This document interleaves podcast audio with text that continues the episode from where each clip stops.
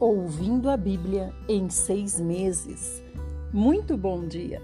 Hoje é dia 11 de setembro de 2021, estamos num sábado, depois de trabalharmos seis dias, sendo que a semana começa no domingo e segunda é o segundo dia e terça é o terceiro dia. Então, depois de trabalharmos seis dias, agora estamos num dia maravilhoso, dia que o Senhor separou para descansarmos, passarmos com a família, com os amigos, com os irmãos e principalmente com o Senhor. Um dia exclusivamente para nos desestressarmos. Hoje nós vamos ler Mateus 22 e 23, Salmo 70 e 2 Samuel 20 a 23. Vamos orar. Senhor Jesus, te agradecemos pelo dom da vida. Senhor, clamamos pelo teu sangue, Senhor. Nos limpa, nos purifica, nos torna novos. Senhor, o Senhor que é o Senhor do sábado, vem sobre nossas vidas, Senhor, nos mostrar que esse sábado simboliza o verdadeiro sabá, o dia em que nós começaremos a vida eterna contigo e estaremos num eterno sábado junto do Senhor. Senhor Jesus, nos santifica, faz com que nossa vida o honre e, Senhor, nos dá entendimento da tua palavra. Em nome de Jesus nós pedimos. Amém. Vamos então começar com Mateus 22, ou melhor, Mateus 23, porque ontem nós já lemos todinho 22. Mateus 23 diz assim: Então Jesus pregou às multidões e aos seus discípulos. Os escribas e os fariseus se assentam na cadeira de Moisés. Fazei e obedecei, portanto, a tudo quanto eles vos disserem. Contudo, não façais o que eles fazem, porquanto não praticam o que ensinam. Eles atam fardos pesados e os colocam sobre os ombros dos homens. No entanto, eles próprios não se dispõem a levar um só dedo para movê-los, a levantar um só dedo. Tudo o que realizam tem como alvo serem observados pelas pessoas. Por isso, fazem seus filactérios bem largos e as franjas de suas vestes mais longas. Amam o lugar de honra nos banquetes e os primeiros assentos nas sinagogas. Gostam de ser cumprimentados nas praças e de serem pelas pessoas chamados rabi, rabi, Vós, todavia, não sereis tratados de rabis, pois um só é vosso mestre, e vós todos sois irmãos. E ninguém sobre a terra tratai de vosso Pai, porquanto só um é o vosso Pai, aquele que está nos céus. Também não sereis chamados de líderes, pois um só é o vosso líder, o Cristo. Porém, o maior dentre vós seja vosso servo. Portanto, todo aquele que a si mesmo se exaltar será humilhado, e todo aquele que a si mesmo se humilhar será exaltado. Irmãos, aqui o Senhor disse que os fariseus e os escribas que eles se assentavam na cadeira de Moisés, né? Isso porque eles diziam que eles tinham autorização de Deus para darem sequência à tradição de Moisés, né? E nós sabemos que nesse tempo eram poucas as pessoas que liam, que sabiam ler, né? ou que tinham interesse em ler, ou que tinham acesso às escrituras. Então, eles se diziam continuação de Moisés. Outras duas questões aqui bem interessantes e curiosas é quanto ao filactério e também quanto às franjas da roupa, né? Quando fala filactério, parece que na nossa mente vem algo relacionado a gasofilácio ou algum é, objeto especial para receber as ofertas, né? Mas não tem nada disso. Filactério era um pequeno rolinho que os, esses, esses judeus, né, esses mestres da lei, costumavam fazer, e esses rolinhos eles atavam assim a testa e o rolinho descia até perto do coração. Atavam também no braço esquerdo. Era como se fosse uma, uma pequena cápsula, sabe? Uma pequena cápsula que tinha partes da Torá escritas nesse rolinho. Então aqui diz, né, o Senhor dizendo aqui, eles fazem filactérios bem largos. Então quer dizer, quanto maior essa cápsula, digamos, né, esse rolinho que era colocado dentro de um de um invólucro de couro, sabe? como se fosse um canudo de couro, né? Então, quanto maior, né, mais ostentação eles tinham. Queria dizer que mais eles sabiam da Torá, né? Mais representavam essa continuidade de Moisés na terra. E agora, quanto às franjas, irmãos, também é uma tradição entre os judeus. O próprio Senhor Jesus usava essas franjas, que são as borlas. Lembra da mulher que tocou nas vestes do Senhor? Essa mulher tocou na pontinha das borlas. Essa pontinha é a pontinha da franja. Ela tocou na pontinha da franja e o Senhor sentiu que dele saiu o poder. Então, essa franja era colocada nos quatro cantos debaixo do, das vestes, né? As vestes nós sabemos que é como se fosse um vestido que descia reto. Então, essas quatro pontinhas, ou um manto também, né? Essas quatro pontas tinham essas franjas. Essas franjas, a ideia dessas franjas era lembrar os homens do amor de Deus e também lembrar os homens que eles amavam a Deus. No entanto, esses aqui, mestres da lei, eles, essa bordinha, essa franjinha tinha uns 10 centímetros, né? Tinha uns 10 centímetros nas roupas, era tradição. Mas esses mestres da lei, da lei faziam mais compridas essas franjas. Por quê? Porque eles queriam mostrar assim que eles eram mais espirituais do que as outras pessoas, né? Vamos continuando. 12. Portanto, todo aquele que a si mesmo se exaltar será humilhado, e todo aquele que a si mesmo se humilhar será exaltado. Ai de vós, doutores da lei e fariseus hipócritas, porque fechais o reino dos céus diante dos homens, porquanto vós mesmos não entrais, nem tampouco deixais entrar os que estão a caminho. Também cabe a gente comentar aqui, né, irmãos, que quando o Senhor disse assim, vocês gostam de ser chamados Rabi, Rabi. Por quê? Porque quando chamava uma pessoa na rua, né, Rabi, Rabi, queria dizer assim, meu professor, meu mestre, aquele ali é o meu mestre. Então, como se a pessoa tivesse muito orgulho de ser ensinado por aquele mestre, né? Olha, esse é meu mestre. Então, eles gostavam muito de ser chamados assim, meu mestre, né? Que eles tinham muitos seguidores, o que seriam hoje os seguidores das redes sociais, digamos assim, né? E agora aqui também o Senhor disse uma coisa interessante. O Senhor disse assim: "A ninguém chamai de vosso pai aqui na terra". Irmãos, isso não é literal no sentido de não chamar o seu pai biológico de pai, né? Ou o seu pai que te criou, o seu pai da, na família de pai, não é isso. É não chamar ninguém de seu pai espiritual, entende? Ah, esse é meu pai espiritual, como se fosse o seu criador. Não é isso. Então, ele não é seu pai espiritual. Ele é apenas um irmão, né? Um irmão, uma ovelha modelo, uma ovelha que vai à frente, né? Então é por isso que o Senhor diz: a ninguém chamai de pai aqui na terra, porque um só é o vosso pai, um só é que deu origem à sua vida, que o trouxe aqui para a terra. 14. Ai de vós, doutores da lei e fariseus hipócritas, porque devorais as casas das viúvas e para disfarçar encenais longas, encenais longas orações e por isso recebereis castigo ainda mais severo. Isso aqui o Senhor está citando porque, como eles eram também juízes sobre os judeus, eles costumavam, é, as viúvas ricas, né? Costumavam ser processadas por eles e perder até todos os seus bens. Os seus bens passavam para ah, o poder desses mestres da lei aqui que também eram juízes sobre os. Por quê? Porque era, era como se fosse dois governos, né? Embora eles morassem debaixo do governo romano, eles tinham o seu próprio governo também, os judeus.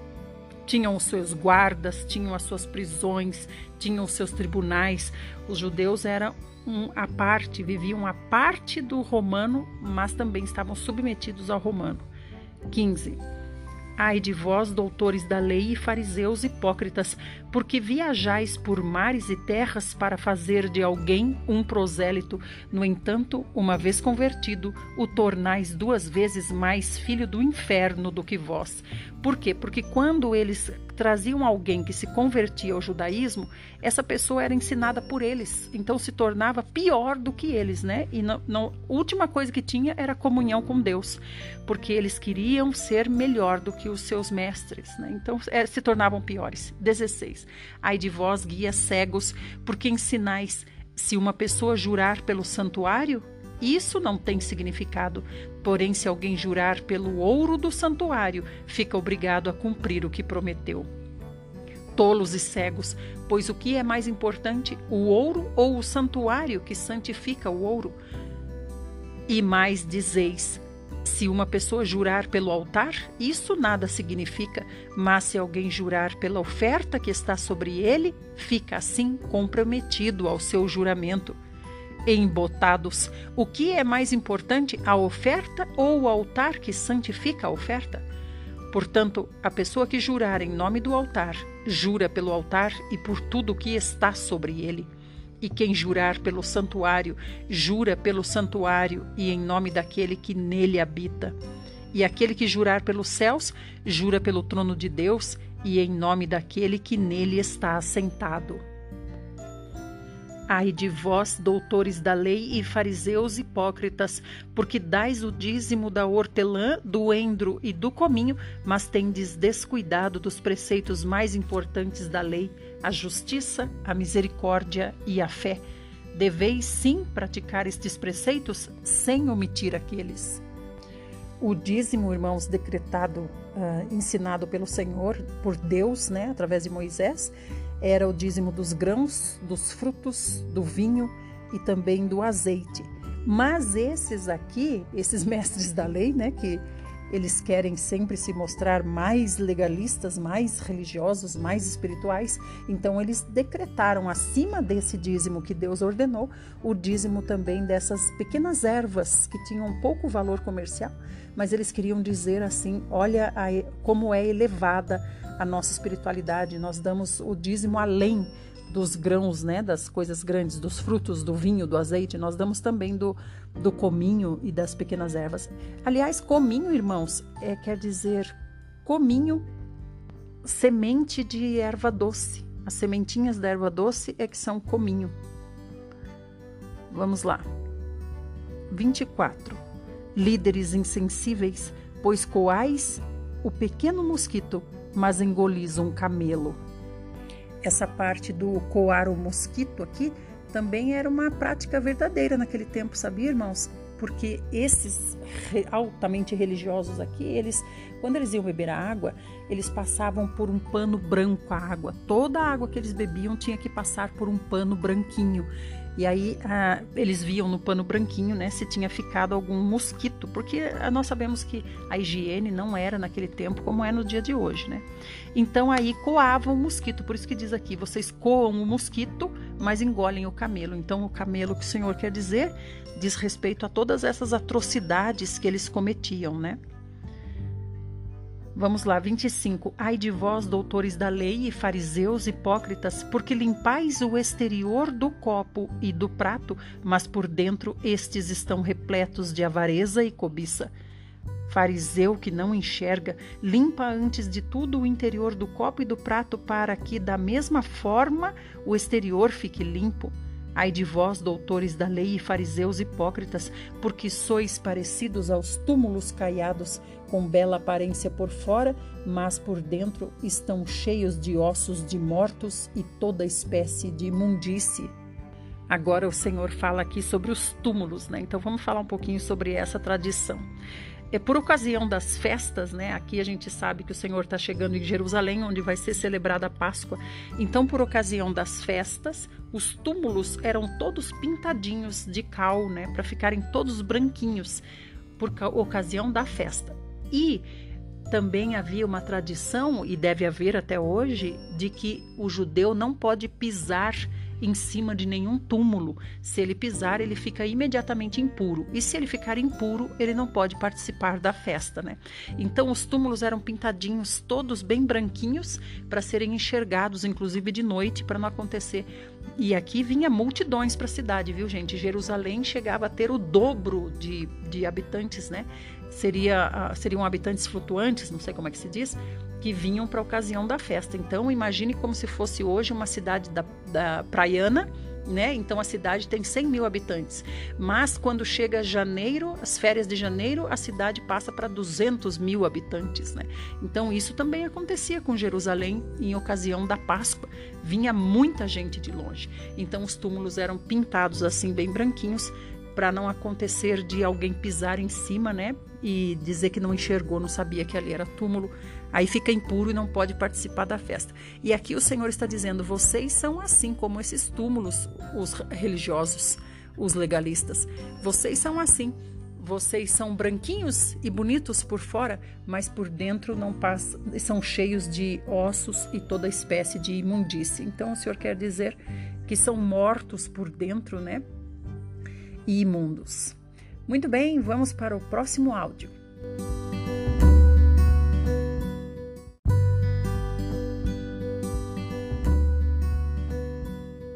Parte 2, Mateus 23, 28. Assim também sois vós, exteriormente pareceis justos ao povo, mas vosso interior está repleto de falsidade e perversidade.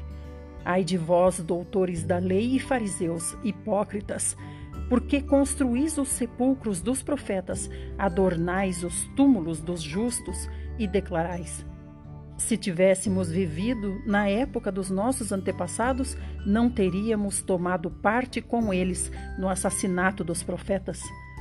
Dessa forma, porém, testemunhais contra vós mesmos que sois filhos dos que mataram os profetas. Acabai, pois, de encher a medida do pecado de vossos pais. Cobras venenosas, ninho de víboras, como escapareis da condenação do inferno? Por isso, eis que eu vos envio profetas sábios e mestres. A uns assassinareis e crucificareis, a outros açoitareis nas vossas sinagogas e perseguireis de cidade em cidade. Irmãos, aqui, quando o Senhor está dizendo aqui, né, o que vai acontecer no futuro, é, a gente já vê como foram martirizados, né, os que ficaram, e envolve aqui até Saulo, né, Olha só, a uns assassinareis e crucificareis. Então, nós sabemos que Paulo, por exemplo, foi decepado, eh, decapitado, né? Sabemos que Pedro foi crucificado de cabeça para baixo. Depois ele diz: a outros açoitareis nas sinagogas. Nós temos também relato na palavra de muitos que foram realmente açoitados em praça pública, açoitados nos calabouços, né? E por último ele diz assim: e perseguireis de cidade em cidade. Então a gente sabe que Saulo fazia isso, né? Perseguia de cidade em cidade. 35.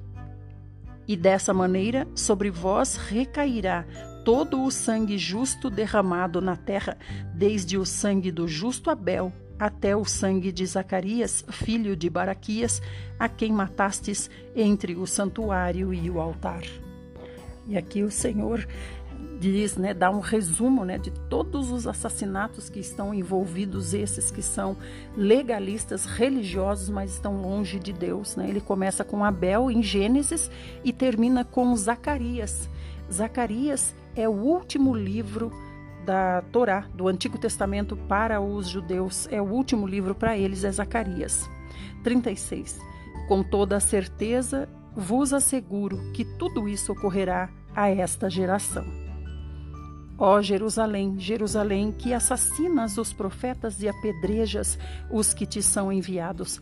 Quantas vezes eu quis reunir os teus filhos, como a galinha acolhe os seus pintinhos debaixo das suas asas, mas vós não o aceitastes. Eis que a vossa casa ficará abandonada. Aqui, irmãos, o Senhor está falando com Jerusalém, né? Ele está se referindo à cidade toda, né? A cidade ao, ao povo todo, né? incluindo todo Israel, mas especialmente Jerusalém, que o Senhor diz quantas vezes Deus quis acolher vocês debaixo das asas, mas ele, eles não aceitaram. Né? Então o Senhor diz aqui: a sua casa é, a sua casa ficará abandonada. Então, 70 anos depois da morte do Senhor Jesus, depois da ascensão do Senhor Jesus, a cidade de Jerusalém, irmãos, foi assolada, completamente profanada pelos exércitos pagãos de Roma. Então, essa profecia aqui do Senhor se cumpriu, né? 39. Pois eu vos declaro que a partir de agora, de modo algum me vereis, até que venhais a dizer: Bendito é o que vem em o nome do Senhor. Isso aqui o Senhor está dizendo: vocês não vão me ver até que vocês clamem, né? Até que vocês se humilhem e clamem. Por quem? Por Deus? Não, por Deus não, pelo Senhor Jesus. Então, os judeus ainda não chegou esse tempo, ao para alguns sim, né? Muitos judeus já se converteram, mas para a grande massa, né, grande povo de Israel, vai chegar o dia em que eles vão todos se prostrar e vão dizer: Bendito é o que vem em nome do Senhor. Vão reconhecer que ele era o Cristo. Aleluia, louvado seja o Senhor. Nós vamos agora para. Hum, onde é que eu estou aqui? Nós vamos agora para Salmo 70. Vamos lá. Eu deixo marcadinho aqui na Bíblia. Vocês deixam marcadinho também? Aí é só virar, virar, né? Na marcação. Vamos lá. Salmo 70. Ó Deus, para minha libertação, apressa-te, Senhor, em socorrer-me. Cubram-se de vergonha e confusão os que me demandam a própria vida, recuem cobertos de desonra os que se divertem com a minha desgraça recuem cobertos de vergonha os que maliciosamente murmuram: Bem feito, bem feito. Contudo, que se alegrem e regozijem por tua causa todos os que te buscam. Deus é grande. Proclamem sem cessar os que amam a tua salvação. Sendo eu um pobre e aflito, ó Deus, apressa-te em valer-me. Tu és meu auxílio e meu libertador. Senhor, não tardes mais. Amém. Esse é Davi. Muitos salmos são orações de Davi. Agora nós vamos para 2 Samuel 20, a revolta de Seba ou Seba contra Davi. Aqui Davi está voltando para casa, né? Porque Absalão, que queria tomar o trono, está morto segundo Samuel 20. Aconteceu também que estava ali um desordeiro chamado Seba, filho de Bicre, um benjamita. Ele fez soar o chofar, a trombeta e bradou: Não temos parte alguma com Davi, nenhuma herança com o filho de Jessé. Retorne, pois, cada um para sua tenda, ó filhos de Israel. Então esses não quiseram receber Davi de volta, né? 2. Então todos os homens de Israel se separaram de Davi e seguiram Seba, filho de Bicre. Mas os homens de Judá acompanharam o seu rei desde o Jordão até Jerusalém. Quando Davi chegou ao seu palácio em Jerusalém, tomou as dez concubinas que deixara zelando do palácio e as colocou numa casa sob guarda e passou a sustentá-las, mas não coabitou com elas. Sendo assim, elas ficaram enclausuradas até o final de suas vidas, vivendo como viúvas. Porque se elas saíssem com outro homem, seria outro adultério, né? outra vergonha para Davi. Essas dez concubinas aqui, irmãos, vocês se lembram? Davi saiu da cidade, levou todo o povo, porque Absalão estava vindo contra ele para tomar o, o trono, né? Com um grande exército de Hebron que Absalão tinha enganado. E aí, essas dez concubinas, o rei Davi deixou no palácio, para elas ficarem cuidando do palácio. E quando Absalão entrou na cidade com os seus homens, ele recebeu um conselho né, do seu conselheiro Aitofel. Se você profanar a cama do seu pai com as concubinas, todo o povo vai se voltar para você porque vai ver que você realmente declarou guerra com seu pai, porque é uma coisa terrível isso, né? Ele armou uma tenda no pátio do palácio e lá ele coabitou com as todas as concubinas do pai dele. E agora, como Davi está voltando para o palácio, retomando todas as coisas à normalidade, essas dez concubinas ele resolveu colocar todas em uma casa e pôs guarda à porta da casa. Então, essas dez mulheres, olhem bem como as mulheres eram tratadas nesse tempo. Essas dez mulheres ficaram presas nessa casa, sendo sustentadas, podiam até ter do bom e do melhor para comer, para vestir ou sei lá. Mas, sabei-me se podia receber visita, né? Sabei-me, era meu pai que falava, sabei-me lá. sabei-me lá, minha mãe também fala, sabei-me lá. Sabei-me lá, né, irmãos? Se podia receber visita ou se podia sair dali, talvez até pudesse sair dali com alguma com escolta de soldados, né? Mas morreram enclausuradas. Eu acredito que é um tipo de prisão que Paulo teve, né? Uma prisão domiciliar com guardas o atendendo, né? Então, olha como eram tratadas as mulheres. Tudo isso para que elas não pudessem ter outros homens e envergonhar novamente, seriam adúlteras e também o rei se tornaria adúltero, né? Porque são esposas, são concubinas, são como que esposas, né? Como que morar junto hoje em dia. 4. Então o rei ordenou a Amasa: Dentro de três dias, convoca-me os homens de Judá e apresenta-te aqui com eles. Entretanto, Amasa levou mais tempo para reunir Judá do que o prazo estabelecido pelo rei. Davi disse então a Abisai: Agora Seba, filho de Bicre, será pior para nós do que Absalão. Convoca os meus soldados e persegue-os antes que ele encontre alguma cidade fortificada e depois nos arranque os olhos. Assim, os soldados de Joabe, os queretitas, os peletitas e todos os guerreiros saíram em sua captura. Saíram de Jerusalém para perseguirem Seba, filho de Bicre. Quando chegaram à grande rocha que está em Gibeon, Amasa veio ao encontro deles. Joabe estava vestindo seu traje de guerra e trazia um cinto com um punhal na bainha. Ao aproximar-se de Amasa, deixou cair a adaga. Então Joabe cumprimentou Amasa, dizendo: Vens em paz, meu irmão. E com a mão direita pegou-o na barba de Amasa para beijá-lo.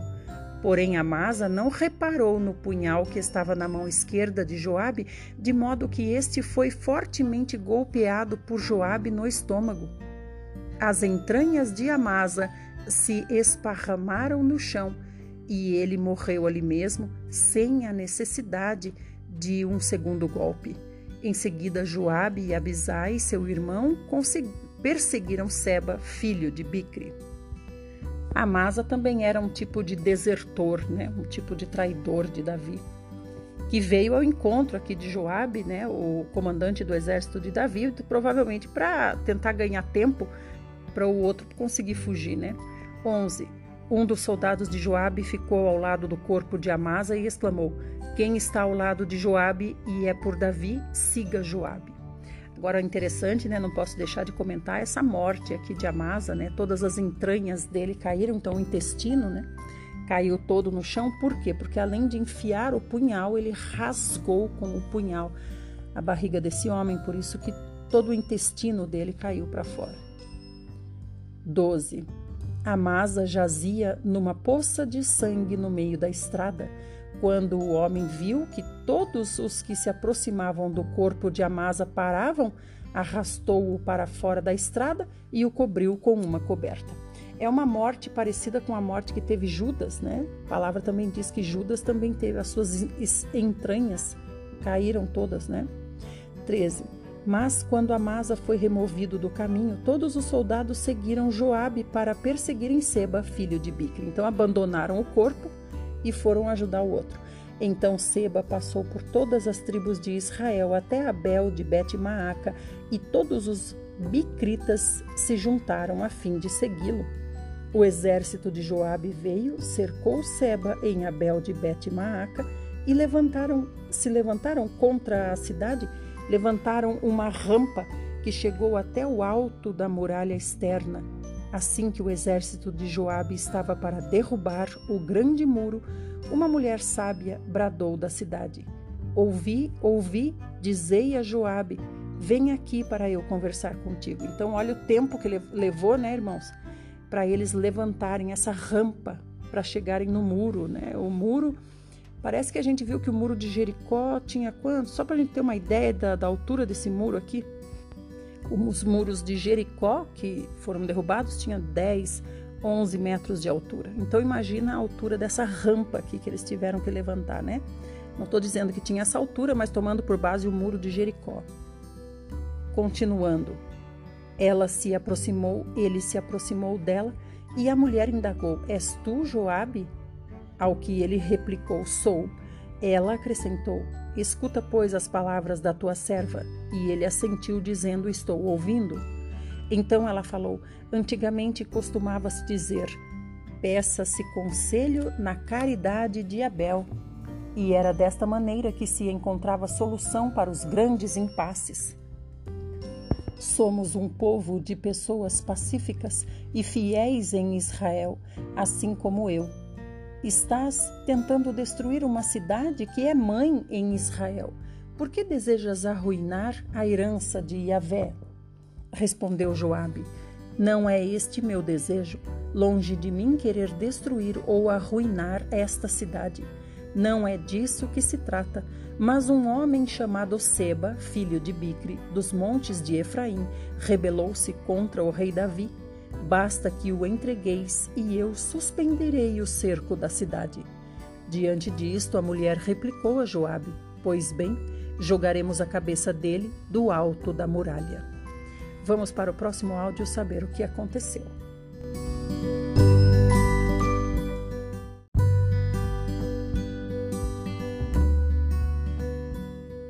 Parte 3, estamos em 2 Samuel 20, 22. Então a mulher se retirou e foi falar com todo o povo da cidade, como lhe instruía seu bom senso. Em seguida, degolaram a Seba, filho de Bicre, e arremessaram sua cabeça para Joabe. Imediatamente ele fez soar o chofar, a trombeta, e seus soldados se dispersaram, abandonaram o cerco da cidade e cada um voltou para sua tenda. E Joabe retornou à presença do rei em Jerusalém.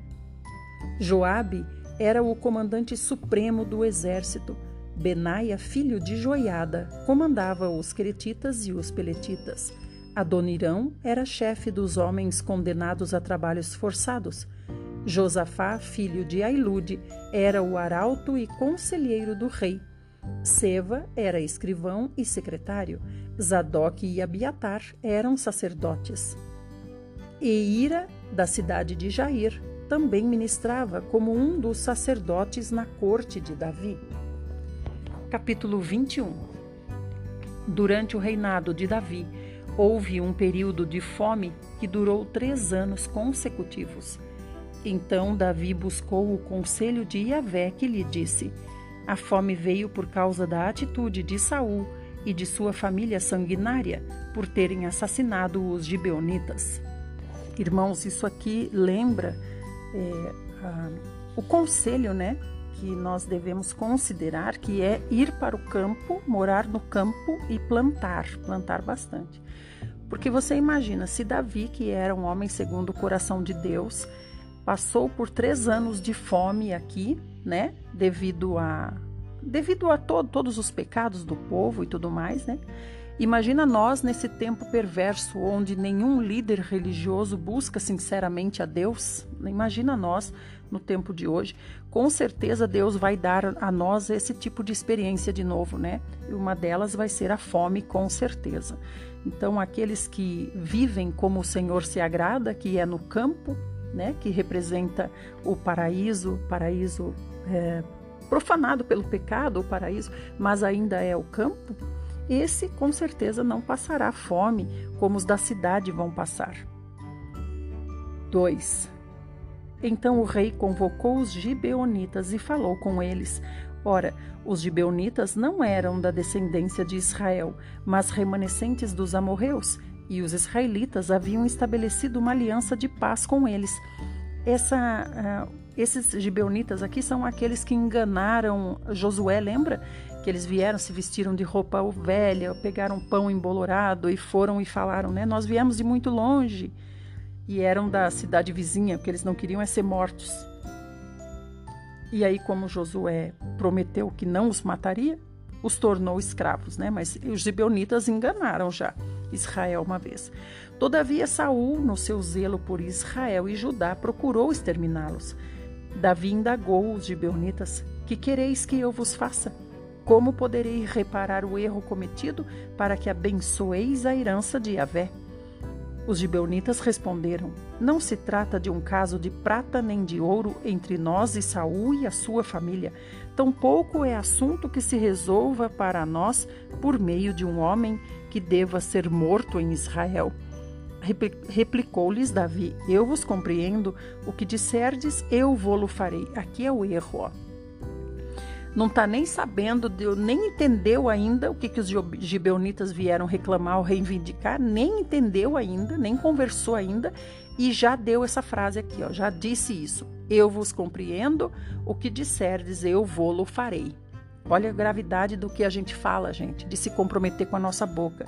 Uma vez que a gente se compromete com a nossa boca, é melhor cumprir o voto, é melhor cumprir o Salmo 15, né, que diz que os filhos de Deus cumprem aquilo que disseram, mesmo que seja em prejuízo próprio, porque nós somos filhos de Deus e Deus age assim. O que ele fala é, ele não volta atrás. 5. Então os gibeonitas solicitaram ao rei: Aquele homem aniquilou a nossa gente e planejou destruir-nos a todos, a fim de que não mais existíssemos em todo o território de Israel. Que nos sejam entregues sete dos seus descendentes, e nós os executemos perante Yahvé na cidade de Gibeá de Saul, no alto do monte de Yahvé. O rei poupou, no entanto, a Mefibosete, filho de Jonatas e neto de Saul, por causa do juramento de lealdade feito perante Yahvé entre Davi e Jonatas, filho de Saul. Todavia o rei mandou buscar Armone e Mefibosete, os dois filhos de que Rispa, filha de Aiá, tinha dado a Saul. Com eles também os cinco filhos de Merabe, filha de Saul, tinha que Saul, filha de Saul, tinha dado a Adriel, filho de Barzilai de Meolá e entregou-os nas mãos dos gibeonitas, e estes os enforcaram no alto do monte diante de Yahvé.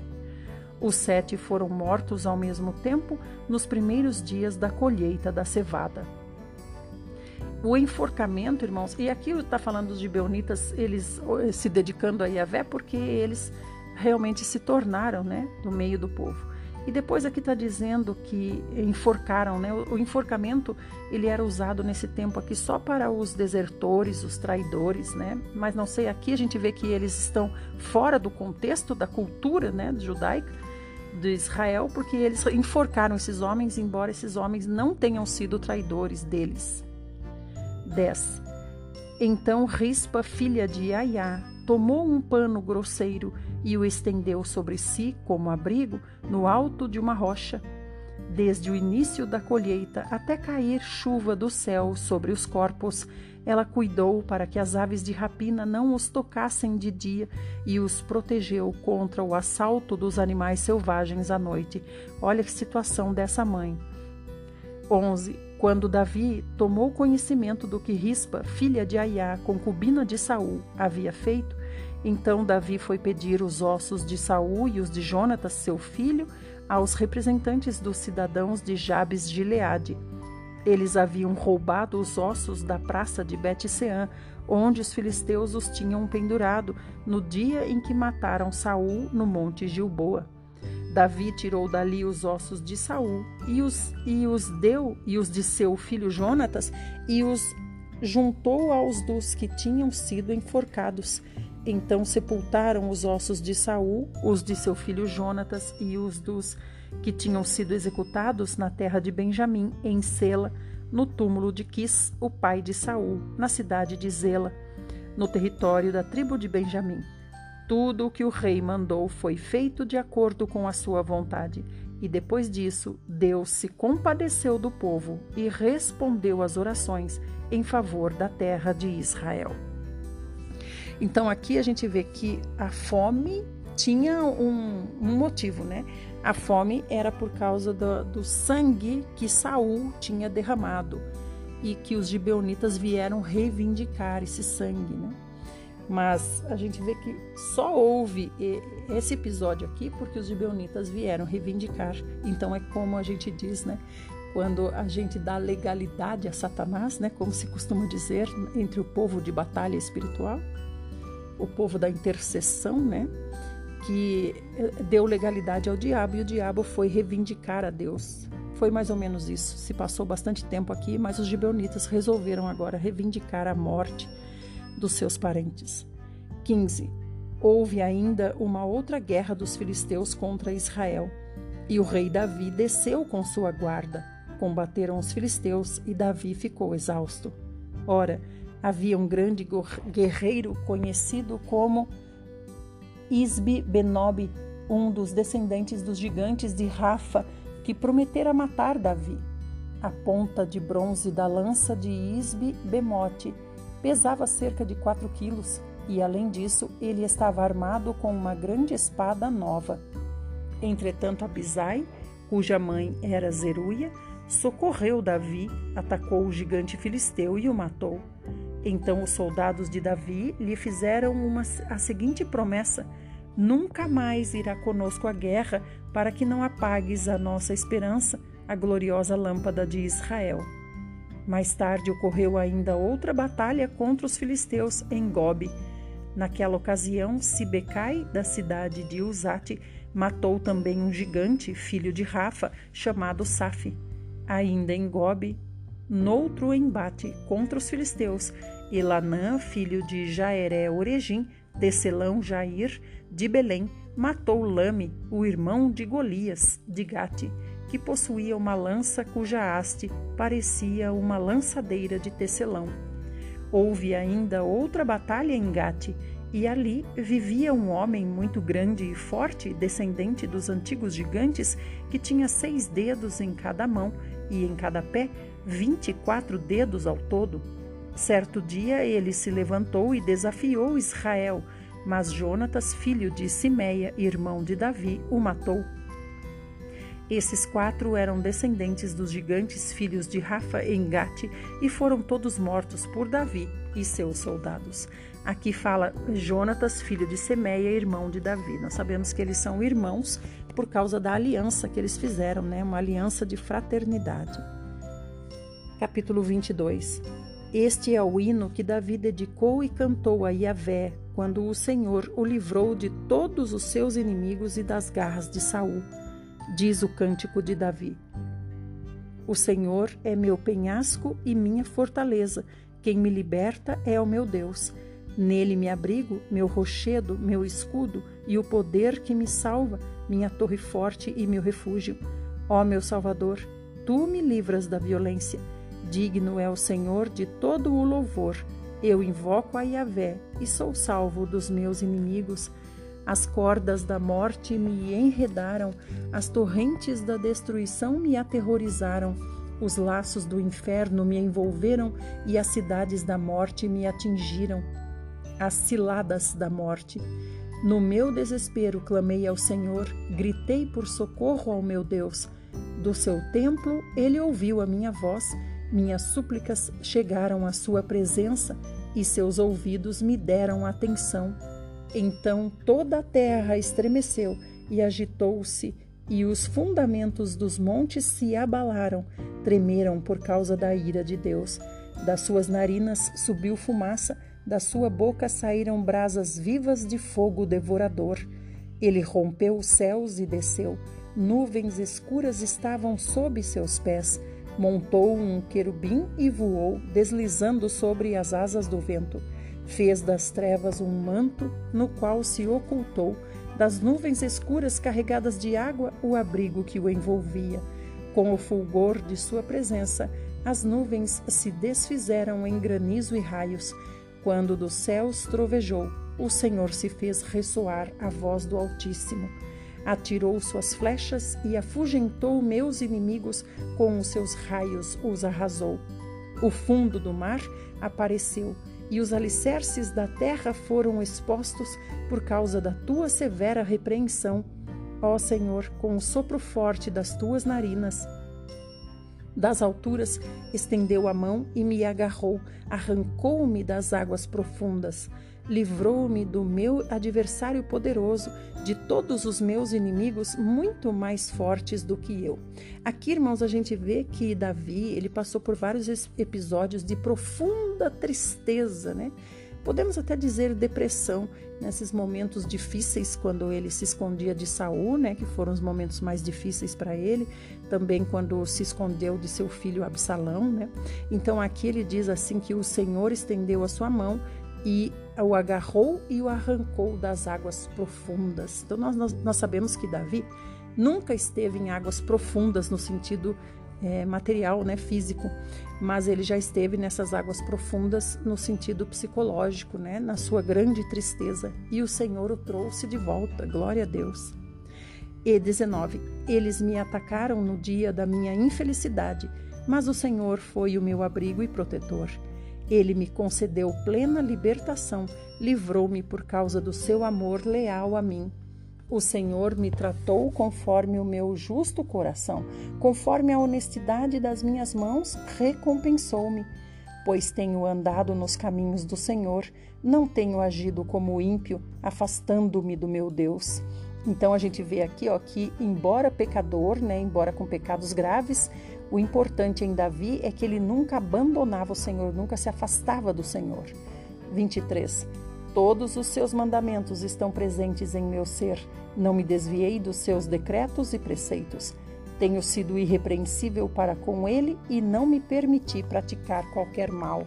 O Senhor me recompensou segundo a minha justiça, conforme a pureza que seus olhos viram em minhas mãos.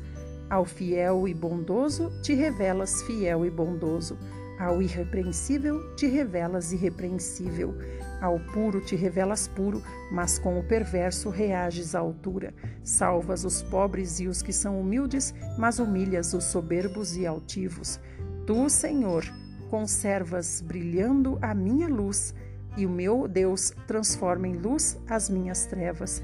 Com a tua ajuda, posso atacar uma tropa, com o meu Deus, posso transpor muralhas.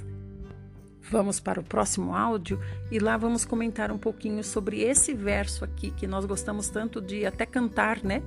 Com Deus posso transpor muralhas, posso atacar uma tropa. Vamos lá.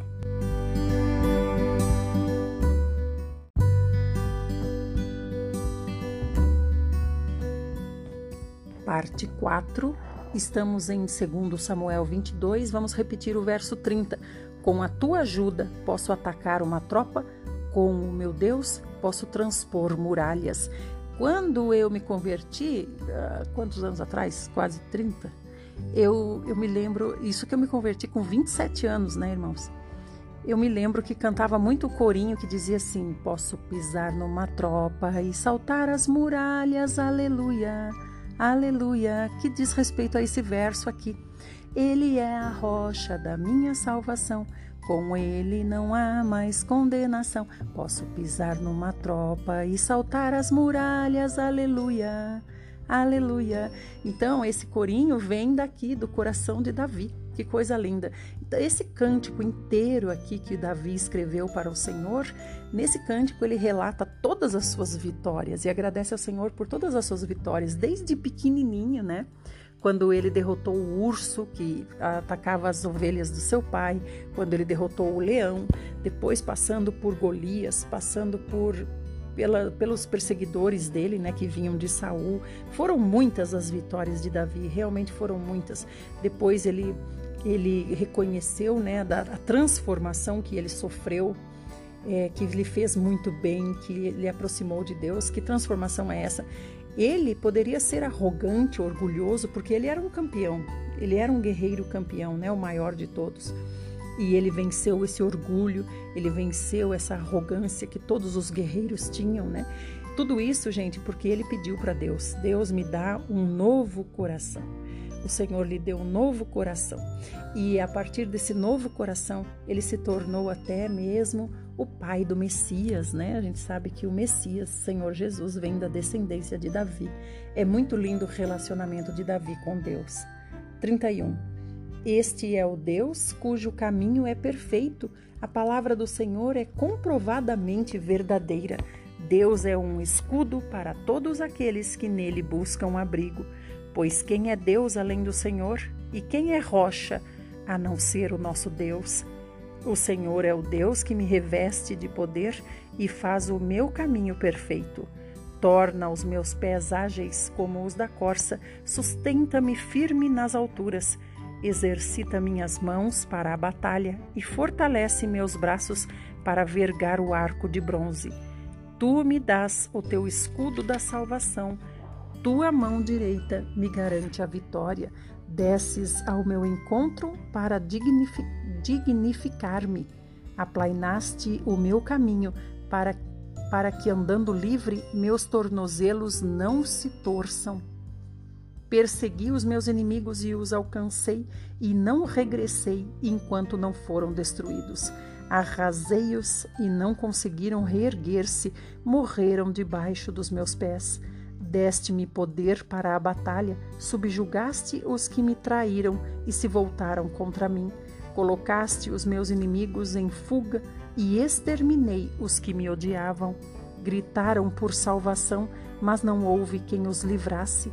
Clamaram até pelo Senhor, mas ele não lhes respondeu. Eu os reduzi a pó, poeira que o vento carrega, pisei-os como quem pisa na lama das estradas. Tu me livraste de um povo rebelado, fizeste-me o grande chefe das nações, um povo que não conheci, coloca-se ao meu serviço. Assim que me ouvem, me obedecem, são estrangeiros que se curvam a mim.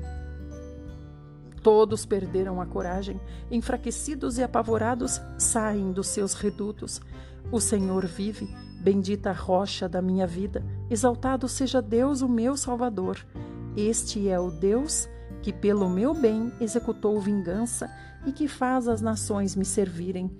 Tu me salvaste dos meus inimigos, sim, fizeste-me vencer os meus adversários e dos meus agressores violentos me livraste. Por isso, eu te bendirei entre todas as nações, ó Senhor. Cantarei louvores ao teu santo nome. Deus dá grandes vitórias ao seu rei e age por seu ungido com amor fiel, por Davi e por toda a sua descendência para sempre. Capítulo 23 Foram estas as últimas palavras de Davi. Oráculo de Davi, Davi, filho de Jessé, diz o homem que foi exaltado, o ungido do Deus de Jacó, o amado salmista de Israel. O Espírito de Yahvé falou por meu intermédio, sua palavra esteve em minha língua. O Deus de Jacó comunicou sua vontade, a rocha de Israel me revelou. Quem governa o povo com justiça, quem governa as gentes sob o temor de Deus. É como a luz da alvorada ao nascer do sol, num amanhecer sem nuvens. É como os primeiros raios de sol depois da chuva que faz crescer as plantas da terra. Sim, a minha dinastia está em perfeita harmonia com Deus. Ele estabelece uma aliança eterna comigo, firmada e garantida em todos os ângulos. Sem dúvida, me conduzirá ao sucesso em tudo e me proporcionará todos os desejos do meu coração. No entanto, os perversos serão cortados e lançados fora como espinhos que não são reunidos com as mãos. Quem os deseja tocar faz uso de alguma ferramenta de ferro ou o cabo de madeira da lança. Os espinhos serão todos completamente queimados onde quer que estejam. Irmãos, nessa altura da vida aqui, Davi já está praticamente se despedindo, já está, né? Aqui por isso que diz aqui no 23, foram estas as últimas palavras de palavras de Davi. Então foi como um, um cântico, um testamento, um último discurso, né, de Davi.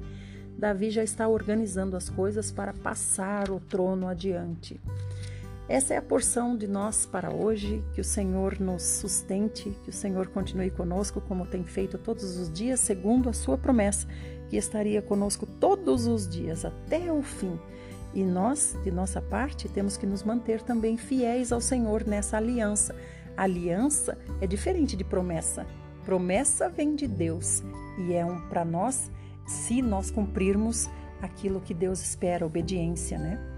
Promessa, promessa é a promessa que Deus fez a Abraão, é promessa que Deus fez ao Senhor Jesus, que o ressuscitaria e o ressuscitou. É diferente de aliança. A aliança tem as duas partes. Tem a nossa parte e tem a parte de Deus. Só os aliançados serão vencedores. Aqueles que persevera, perseverarão e estão perseverando até o fim. Esses são os que mantêm aliança com Deus. Mas aqueles que estão vivendo como se não tivesse nada acontecendo, né? Como se tivesse ainda uns 50 anos pela frente, para daí decidir o que vai fazer da vida, esses com certeza não estão na aliança com Deus. Estão debaixo da promessa, mas não estão na aliança.